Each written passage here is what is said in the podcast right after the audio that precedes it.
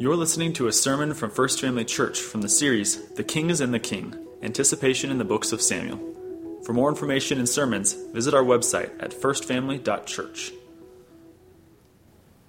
Open your Bibles to 2 Samuel, would you? Chapter 19. And while you're doing that, I want to lay some groundwork for what we're going to see today. Let me do it via the Marshall Plan of 1948. In fact, um, some in the military and in our government refer to 1948 as year zero. Do you know that? It's when the rebuilding efforts in Asia and Europe began because so much devastation had occurred from World War II. Now remember, this is on the heels of victory. And yet, though victory had occurred, there was a lot left to do to see restoration actually fully be experienced. Just some data for you. Um, historians estimate that in Yugoslavia alone, of course, it was then Yugoslavia, there were 300,000 orphaned children beginning in 1948, that part of the Marshall Plan. And that was just then Yugoslavia, not counting the other European areas that were so affected by the war. They estimate that between the years of 1945 and 1948, 2 million German women per year had abortions because there was so much rape and sexual immorality during the war, some of its aftermath, and the mistreatment and ravaging of women. And so there was um, 70% of German homes were destroyed. So there was homelessness, there was massive children issues, there was uh, food issues, agricultural concerns. It was said that in the Netherlands, uh, people were eating tulips.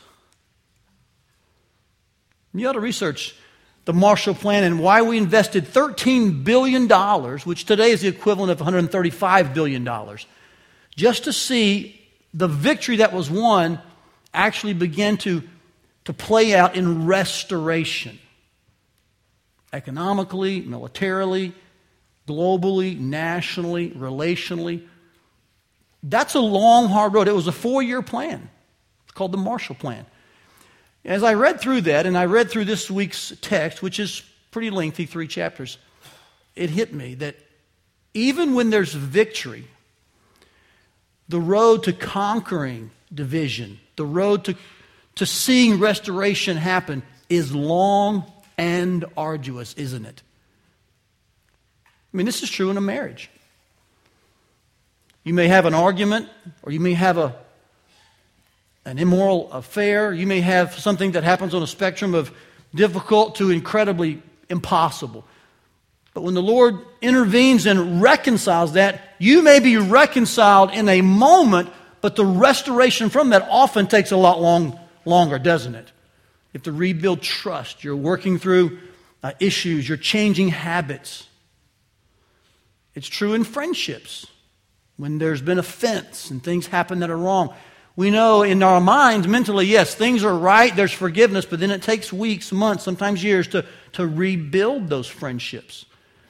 So, do you see what I'm saying, guys? That, that even when there's victory, Restoration is often a long and arduous road. That's exactly what we see in these chapters in 2 Samuel chapter 19. Where David is still king, we saw that at the end of chapter uh, at the end of verse 8, chapter 19. He's sitting in the gate. Absalom has been killed. In some sense, it's like it's supposed to be. This is God's will. It has been done. And yet, the nation's divided. David's broken the road ahead is not going to be easy. So, what does David do? How does restoration occur? We're going to see that this morning in these three chapters. What I want to do is I want to walk you through, just in a brief fashion, the three chapters by asking you to see the story with me. We'll just kind of chronologically follow the text. But then I want to kind of see behind the story at maybe what's going on, and then I want to see beyond the story. Can we do that together? Your Bibles are open. Let's take a look, can we? 2 Samuel chapter 19. Let's see the story. The main word here would be restoration. Let me walk you through, I think, five acts, we'll call it. Each act may have a word or, or something like that that might characterize it. Just kind of take some notes with me. Beginning in verse 9, you can even pick up so quickly that there is division and arguments already. Even though the king's in the gate, as mentioned in verse 8, even though he's still now reigning, the people are fleeing to their homes. They're arguing throughout all the tribes of Israel, verse 9 says. And they're saying, The king delivered us from the hand of our enemies and saved us from the hand of the Philistines. That's speaking of the past. And now he has fled out of the land of Absalom.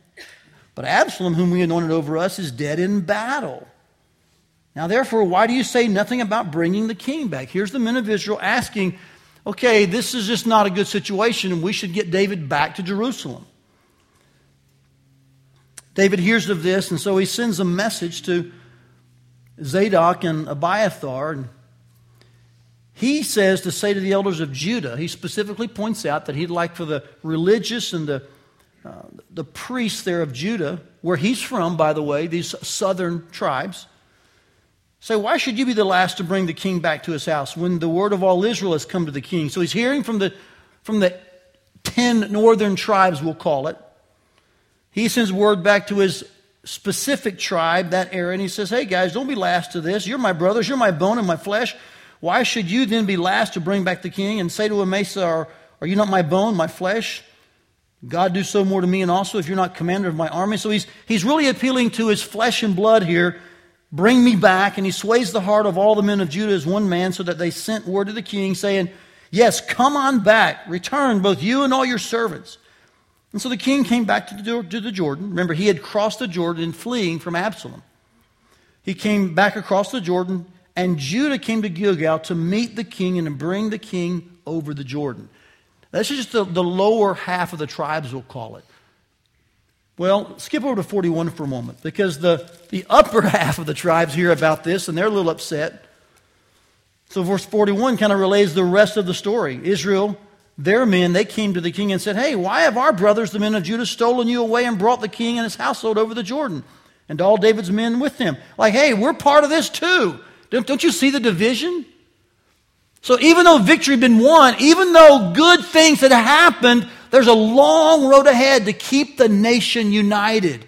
David's got a mess on his hands. They're arguing, they're differing. Here they are wondering who's going to be responsible to bring the king back to Jerusalem. The men of Judah answered the men of Israel, Here's why we were first at it because the king is our close relative. Why then are you angry over this matter? In other words, he's flesh and blood to us, and he sent us word through the priests. Have we done all the, at the king's expense, or has he given us any gift? They're simply saying there, our relationship is not one of, of an official one, it's more of a familial one. And the men of Israel answered the men of Judah, Yeah, but we've got 10 shares in the king. So now they're arguing numerically, Hey, we've got more than you've got. Hmm. They said, Why then do you despise us? Were we not the first to speak of bringing back the king? That goes back to verse 9 and 10. It was their idea to bring him back, but then the men of Judah jumped in and brought him back, and they're saying, Hey, we've got more than you got, and we thought of it first. Nah, nah, nah, nah, nah. So, regardless of which side you take in this, my point is not to figure out was Judah right or Israel. My point is to say David is the king, the victory's won, and yet, man, there's some division happening. Are you with me? David's got a, got a mess here. He's got to work towards unity, he's got to bring the people together. In the middle of those two conversations, interesting things happen. Let's look back at verse 16. I wanted you to kind of see those two in contrast. Somewhere between those two conversations, David extends forgiveness to three people. First of all, Shimei in verse 16 of chapter 19. Do you see that? Shimei is the one, back in chapter 16, who cursed David. Shimei was sure that Absalom was going to win. He'd be the next king, and so he put a curse on David. And as David's walking out of Jerusalem, fleeing up the Mount of Olives, he's throwing rocks at him, he's cursing him. Remember one of David's commanders said, You should kill that man. And David says, Maybe the Lord's told him to do it. He said, Let's just let the Lord handle this. It was one of David's most humbling moments. Now Shimei realizes I, I misjudged who's going to win the battle. I don't want the king to take me out. So he comes and he falls before the king, says, Hey, king, uh, about what I said, can we talk about that? And David graciously does not execute him. When his officers are saying, Take this guy out, David extends forgiveness. Next in line is Mephibosheth. We also know him as what? Anybody remember?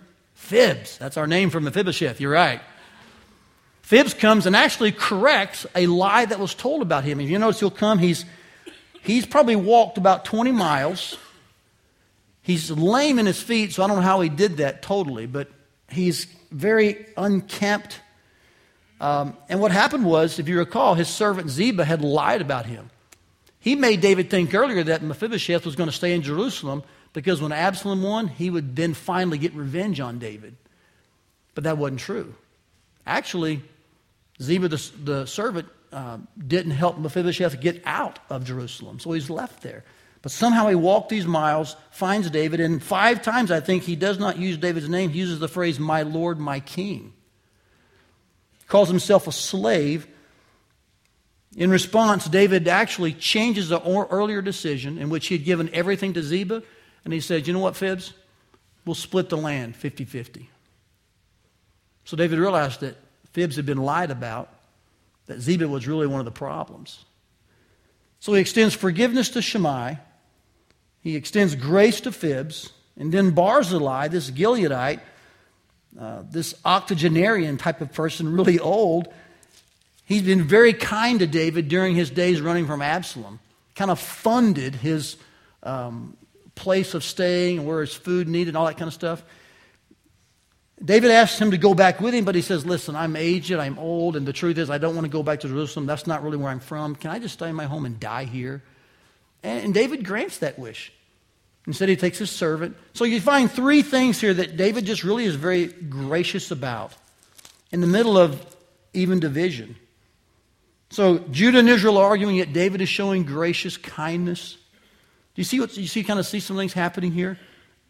The road to restoration is long and hard.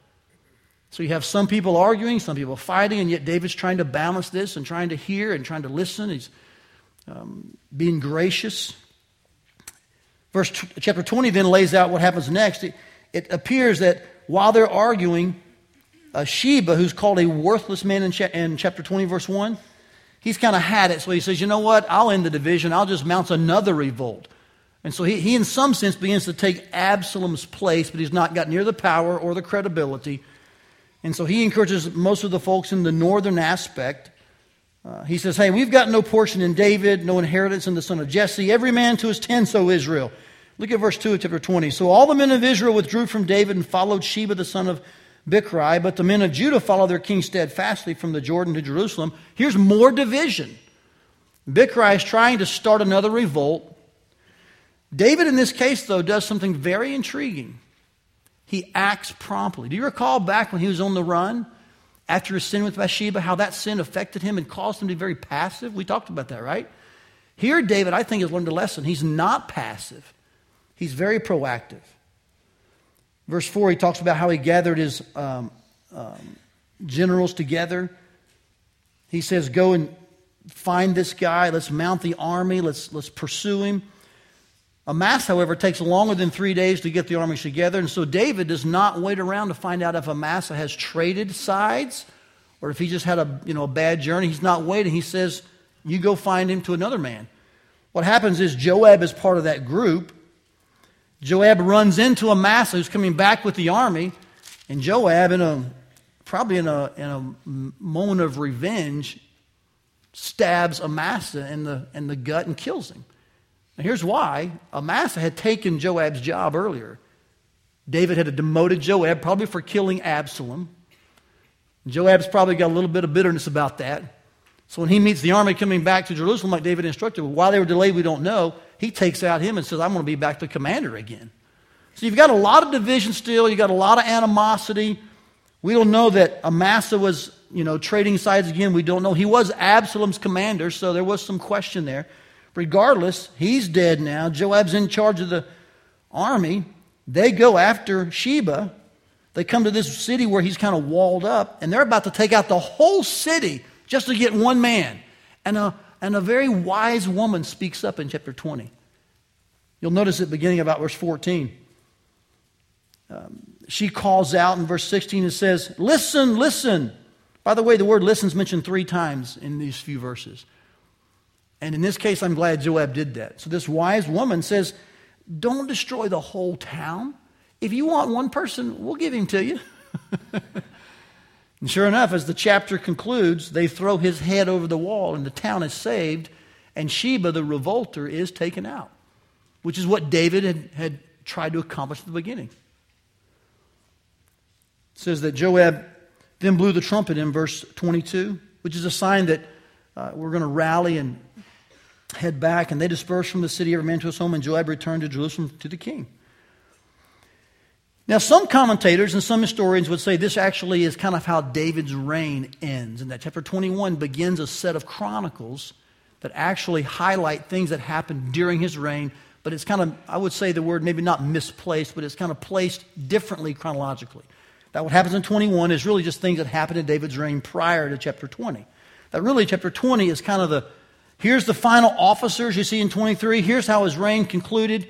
David's an older man. This is how um, things ended at some point. In 21 through about 24 is just some collection of stories. That could be true. I, I don't know that it matters a whole lot. Some would say no, 21 still happened at the end of David's reign. I don't know for sure. We're going to continue though in this chapter because I think it shows David's heart for restoration. So even if it was before Absalom's revolt or after in this place, you see David working to keep the nation united. Notice what happens. There was a famine. He seeks the Lord, and the Lord relates to David that basically it's because of Saul's killing of the Gibeonites. Do you see that in verse 1? There is blood guilt on Saul and his house because he put the Gibeonites to death. Now, this is not recorded in 2nd or 1st Samuel. We don't have a record of this event. But David seems to be quite aware of it and doesn't doubt that the Lord uh, has told him this or that it happened. I would say to you, Joshua 9 records for us why this was such a terrible event because the Israelites, under Joshua's rule, had made a treaty with the Gibeonites that, that they would not destroy them. Now, it was a treaty made kind of in some trickery so we're not going to debate in this message of that or treaty or not. Just know this Israel had made a promise. We are not going to kill the Gibeonites, but Saul actually did. At some point in his reign, he murdered the Gibeonites. Well, this is now coming back to haunt David and his reign and the Israelites. And so the men of uh, Gibeah here, they say, We want things to be made right. David says, What do you want? You see that in verse 4, right? What do you say that I shall do for you? Well, they want blood for blood. As you read the chapter, uh, it's not money they want, it's not gold or silver. They want a life for a life. And so they're asking for Saul's sons. And so David's in a, in a bind here. What does he do? He doesn't choose Mephibosheth, but he does choose seven other sons of Saul. And he says, You can execute these guys for the sin that we committed. And that's a hard one to reconcile. Hopefully, you're sitting there thinking, Todd, how do we deal with that? Here's probably the best way to understand that. More than likely, and there's no proof of this in the text, so we are operating from speculation, but more than likely, Saul's sons were involved in the massacre of the Gibeonites. So, actually, from a legal point of view, they were probably responsible. And I would say Mephibosheth wasn't because he was lame. Now, we don't have proof of this. Just as we don't have the account in Scripture of the massacre, we don't know that for sure that happened. I would venture to say, though, probably Saul and his sons, who were the generals of the army, close in contact with their dad's battles, were responsible militarily for the massacre. So, in some sense, you could say this is actually legal justice. Because you killed these men, we're now going to require your life. So, if you struggle with this text, that, that may be one way to, to view it, and it could be an appropriate way. And so David actually punishes, on behalf of the Gibeonites, the ones who took the Gibeonites' life and broke that treaty and killed those people. Um, one of the moms, obviously, is remorse over that. And so you read about how she reacted. And, and then David watches her care for her slain sons, and he's moved by that. And he gets the bones from Saul and Jonathan, as well as the bones of those slain sons, and he puts them all together and makes a memorial for Saul. I think that's intriguing that David has somehow David always maintains a humble respect of Saul, his greatest enemy. I don't can't piece every piece together perfectly, and I know David has moments where, um, like this, had to be very difficult. But I'm always amazed at how David's humility was really strong in regards to his predecessor. So, as the stories end, there's a lot of war. This is one of the indications that perhaps this did happen before the, um, the days of Absalom. E- either way, there's much war. His days of bloodshed are not over yet, but he's older. In fact, he's so old that he's about to get killed in verses, you know, 16, 17 of chapter 21. The sense of this text is like you've met a giant, David, and the days of Goliath are gone. You're not the young shepherd boy, you're the old man, and you're going down on this one. But a, a, um, Abishai steps in and kills the Philistine who had attacked David. What happens from that is they say to David, Listen, you're not the young whippersnapper we once knew, and if your lamp goes out, our nation's in trouble. And so they actually ask David to step back from, from being the warring general. Now, can, here I want you to hear this. That's like asking you not to do something that you really like because it's not best in the bigger picture. How would you hear that? I'll tell you how you'd hear it. Not well. I wouldn't hear it well. But you know, there's a point in which, listen, there's a point at which what's better for the bigger picture must be considered, uh, considered by even those who make up the little parts of that picture. I thought about this this, this week. I mean, look, there's a day coming, and I, I don't know when it is exactly, but I've been thinking about it. When me, as the preaching pastor here, me as the platform leader, is will not be the best thing for this church. You don't want to feel like you're holding on to a 65 year old, 70 year old guy who's got to keep him employed. He's got to have a job. I, mean, I don't want to be an albatross around the church. Now, some of you are getting nervous, like I'm about to resign. I'm not about to quit. I'm just telling you. Uh, we want to make sure that we're, that we're training younger guys. Who is the next pastor at First Family as far as the platform? We have elders as pastors, but you know what I'm saying. Who's the next lead pastor? How does that look? We can't wait till the last minute and say, oh, Todd's in the hospital this week. He's 67. We should be planning ahead and way ahead. Are you with me? So, what does that transition look like? What does it look like for us to think about who's our next guy? And so, will it be easy for me to hear you say, hey, Todd, we love you, but hey, we'd like to make a few adjustments in light of the future? It won't be, but I think it'll be the right thing. You with me? I'm not laying groundwork. I'm not trying to send a coded message. I'm just telling you. This had to be hard for a king who was not allowed to build a temple because he was a wartime king. He loved battle. To be told, David, you can't go to battle anymore. You know what he said to him? He said, You're right. And then the remainder of this text really is about the men who sided up next to David and slew the, the giants. That takes a lot of humility, doesn't it? So, here in these three chapters, I've just kind of walked you through them chronologically. What we find is David's road to restoration. He had the right perspective about things, he exuded forgiveness and kindness. Uh, people around him were aware of situations and had a listening ear. He owned things of the past and tried to make them right and exemplified courage to continue fighting and yet to take his proper role when he knew his days on that way were over. So, before I kind of lay out what I think is the essential trait in this, let me just say to you something that we can observe in this text clearly. Though Absalom was dead and victory had been won, what lay ahead for David and Israel was a very hard, long road of restoration. Would you agree with that? I mean, you can see it in these three chapters handling the division, dealing with the past, dealing with his own brokenness. All of these things, this was hard. So let's understand something, church. Even though relationally or financially or economically or um, organizationally, you may say we, we came through something. We won, so to speak. We did the right thing. It's settled. That may be true in some sense, but often the road after that is very long. And it takes hard work to experience true restoration. But it is hard work that is well worth it. What enables that hard work of restoration to pay off? What really, I'll use the word maybe empower. What fuels the hard work of restoration? I'll give you the one trait that I think is woven throughout all of these chapters. I think it's the trait of humility the ability to, to stay in the low position, so to speak, to have the attitude that, that others' interest matters their interests matter more than yours. That listening is one of the best first things we can do. That extending grace and forgiveness is always a proper action. These all stem from a humble spirit in someone. This, too, is hard work. It's hard to be humble and admit there's a problem and honestly hear the different perspectives.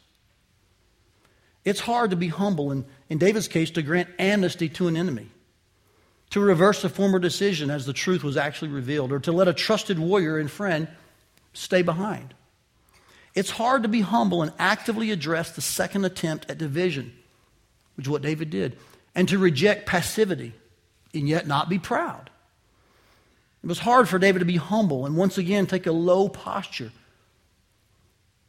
admit he needed guidance, and seek the Lord. I think it's hard to be humble and deal with sins of the past. It was hard for David to be humble, admit there's something more important than just his warring ability, to hear the kind advice of others regarding what was best in the bigger picture.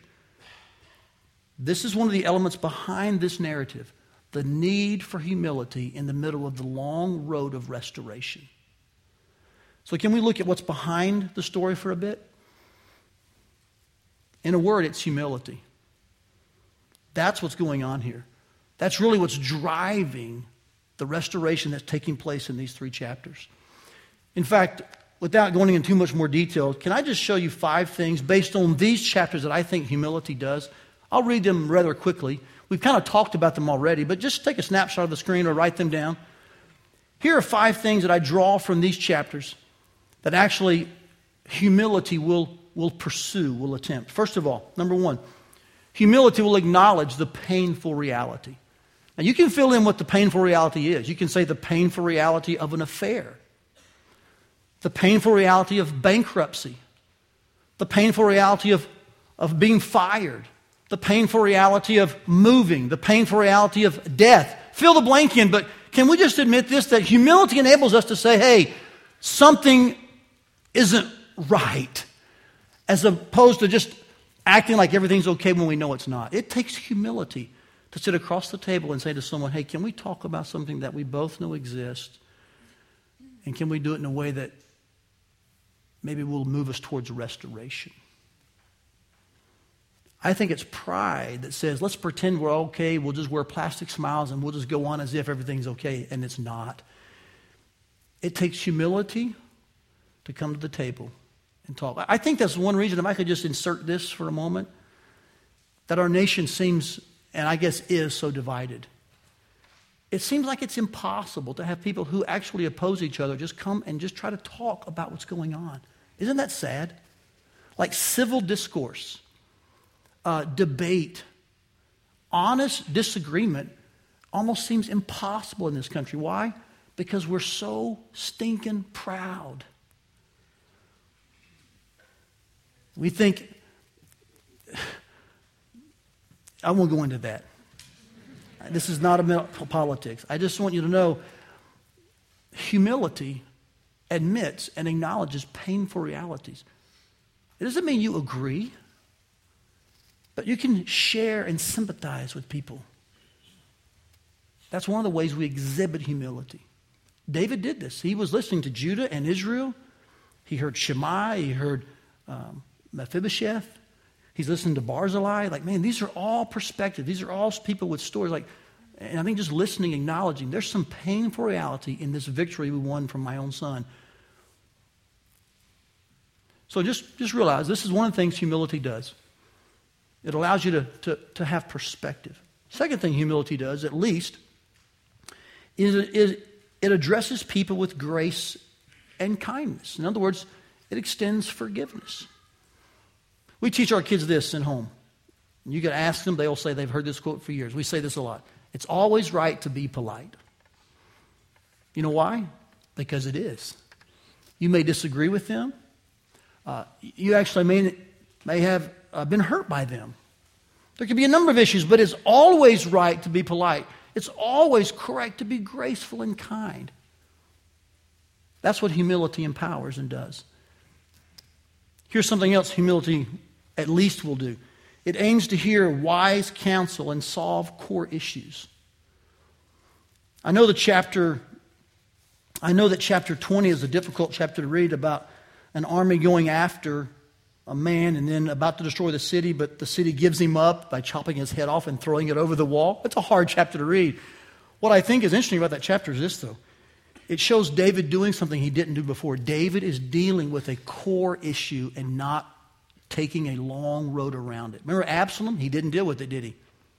For whatever reason, he was very passive. Here, though, he hears of the, the revolt starting and he deals with it. And in fact, when the lady in the city speaks to Joab, I think it's very good that Joab listened. And she says, You're not really here to destroy the whole town. You just want one person. Let's see if we can work that out. You know, Proverbs says this that when you, um, uh, speaking of like gossip and, and, and secrets, I think Solomon talks about how if you can just take out the, the one problem, you'll solve the other problems. Don't try to, you know, maybe take a massive um, approach to the whole thing. Try to figure out what the real problem is, the core issue, and deal with that, and you'll probably solve things around it. This is what David did in chapter 20. He found the one person who was causing the revolt, Sheba, and he said, let's deal with that person. And that takes humility to, to be able to focus in when you probably have a lot of things weighing on your emotions. This is how humility operates. We hear wise counsel and we solve core issues. We're aware of that. Another thing humility does it accepts responsibility for past sins. David owned what happened under Joshua's, under Saul's uh, reign, and he made things right. Something else humility does, lastly, here is humility acts selflessly for the bigger picture. David knew that his role as the warring king needed to be changed and adjusted, and so he heard the, the wisdom of his good friends, as difficult as that was, and he made adjustments. So we begin to realize something that the way through division and to restoration begins and ends with humility. All those five things that we know humility does, the things we see in these chapters, they're all empowered, kind of driven by humility. So we begin to see something here. Here's kind of our take home truth. Here's kind of our big idea. Here's the, the sermon in a sentence that the way through division and to restoration begins and ends with humility. Would you say that with me? Say it together. Here we go. Ready? The way through division and to restoration begins and ends with humility. This is why, and I've said this to you before, but I'm going to repeat it again for those who are new. Listen very carefully, ears wide open. In the Bible, we're always told to humble ourselves. Double check me on this. I would love to have your feedback. I don't think there's a single reference to God humbling us except when He has to do it in judgment. He always says to us, Humble yourselves first. Take the blanket of humility. Posture yourself in the low position so that I don't have to do that. It's one of those few traits, it's one of those few, I'll even call, the, call it fruits, and that we actually say, okay, I'm going to wear this. I'm going to take this posture. I'm going to actively begin to pursue this. And if you're dealing with situations where restoration's needed, where there may have been a victory where you've kind of got things settled in one sense, maybe mentally, verbally, but you're like, man, how in the world do we move forward? Here's the very first trait you've got to begin to exemplify. It begins and ends the whole process, and that is you have to figure out what's the best way to show humility. Because restoration begins and ends with humility. This is what's behind the story. Now, I know that's hard to hear. It's difficult. So let me just mention three things to you. Three rejoicing reminders. Can I do that? I'll just say them to you quickly. First of all, God does not abandon us when we follow his call to put the pieces back together. Man, can we just smile and let that massage our heart? I know the times when Jewel and I have had to make amends. Regardless of who is at fault, it's usually me. But on the rare occasion, it's been her. we both have stared at that chasm like, how do we get back from this? And you know what?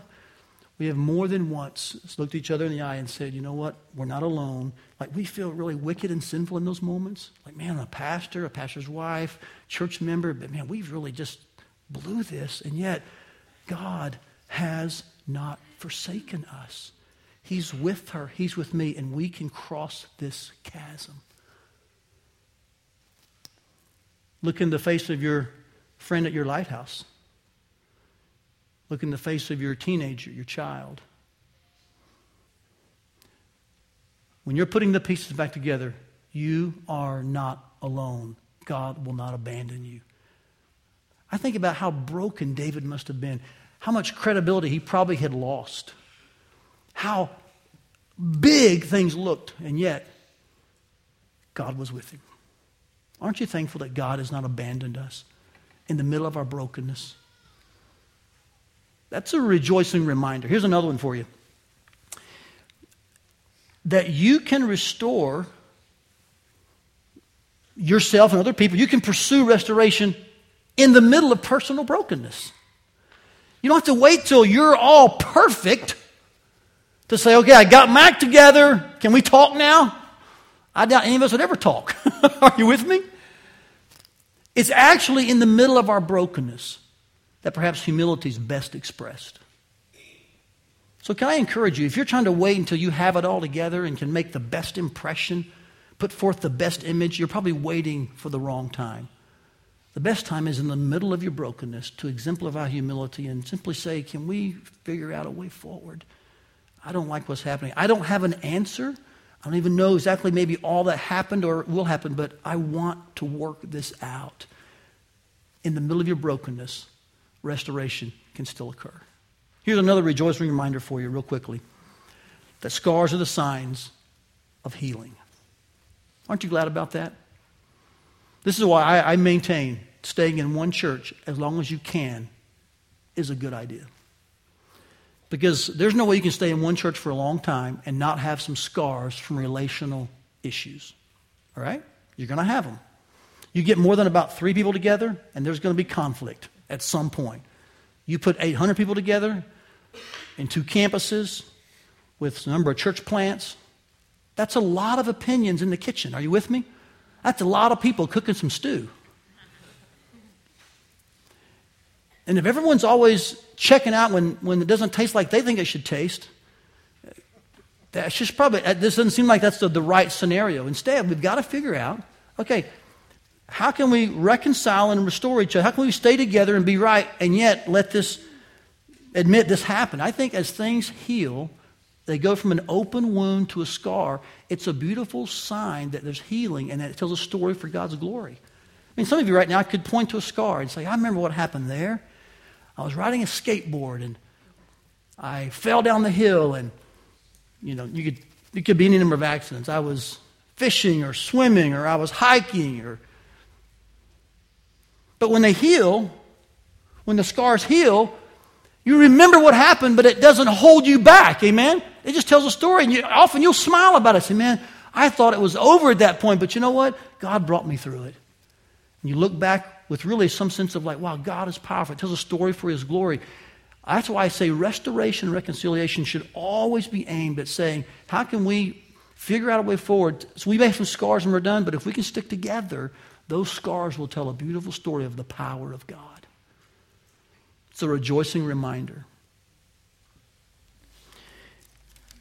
Lest you think this message is all about you and me and our restoration and our reconciliation and the need for humility in it, it's not. Let me end by asking to look beyond the story for a moment, can I? Because none of this would be possible if we didn't understand that Christ actually humbled himself to bring reconciliation and restoration to us. You see, really, what David is doing here in this temporary restoration is just a picture of what Christ eventually did in ultimate restoration. David solved the nation's problems to some degree. He hung in there he, he, he made progress, he humbled himself. Yes, those things helped the, the nation Historically, in 1000 BC, this was important. But what really mattered was a thousand years later when Christ would come and look deeper into our lives and say, I can restore you and reconcile you to God. I can solve your eternal predicament. And how did Jesus do that? The quintessential trait that he modeled was humility. Philippians chapter 2. Look with me at these verses here. I'll be on the screen behind me. Look how Jesus does this so much better than even David. And he tells us to have this mind in ourselves, the mind of Christ, who, though he was in the form of God, did not count equality with God a thing to be grasped, but he emptied himself by taking the form of a servant and was born in the likeness of men. Now, watch this next phrase. And being found in human form, say it with me, he humbled himself. What's the very first thing the second person of the Trinity did to solve our, our division with God, to reconcile us to our Father. What's the very first thing Jesus did? He humbled himself. Humility drives reconciliation.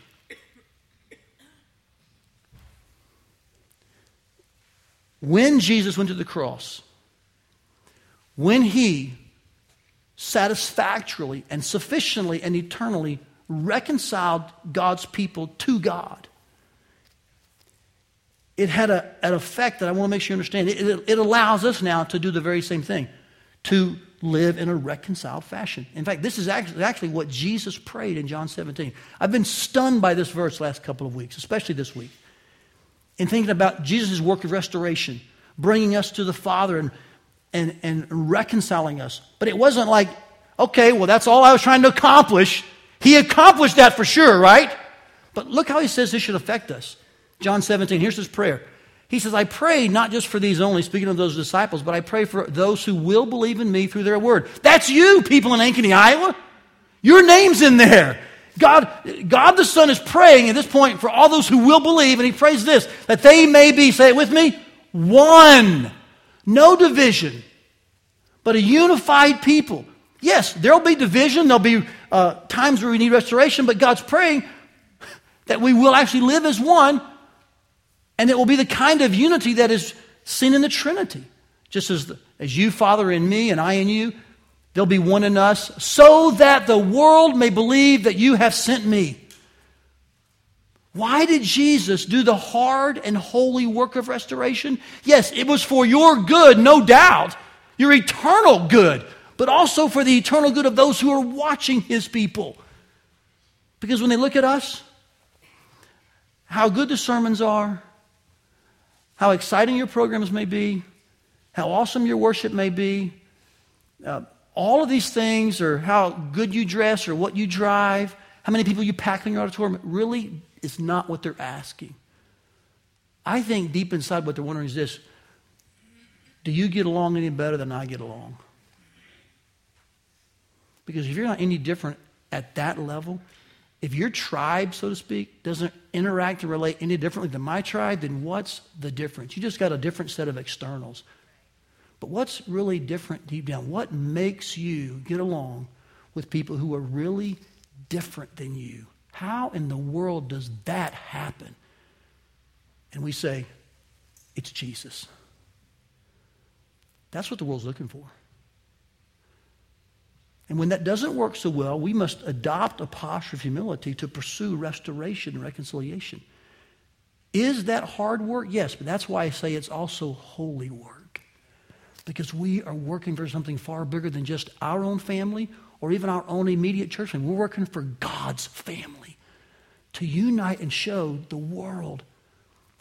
Because God loved us so much and restored us through the cross, we can work equally as hard at living in restoration and reconciliation. And it takes humility, yes, but it is hard and holy and possible. So, my final question to you is this Knowing that the story teaches us that restoration is long and arduous, and that what's behind it is humility is required, and that what's beyond it is that Jesus actually exemplifies this perfectly, will you follow your Savior? and adopt humility in your relationship to others.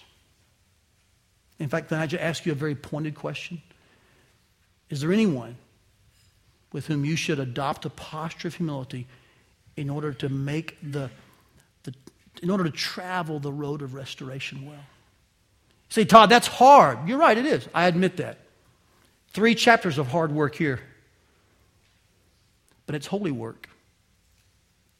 Modeled by our Lord, inspired by His Spirit, empowered by the gospel, and it's possible.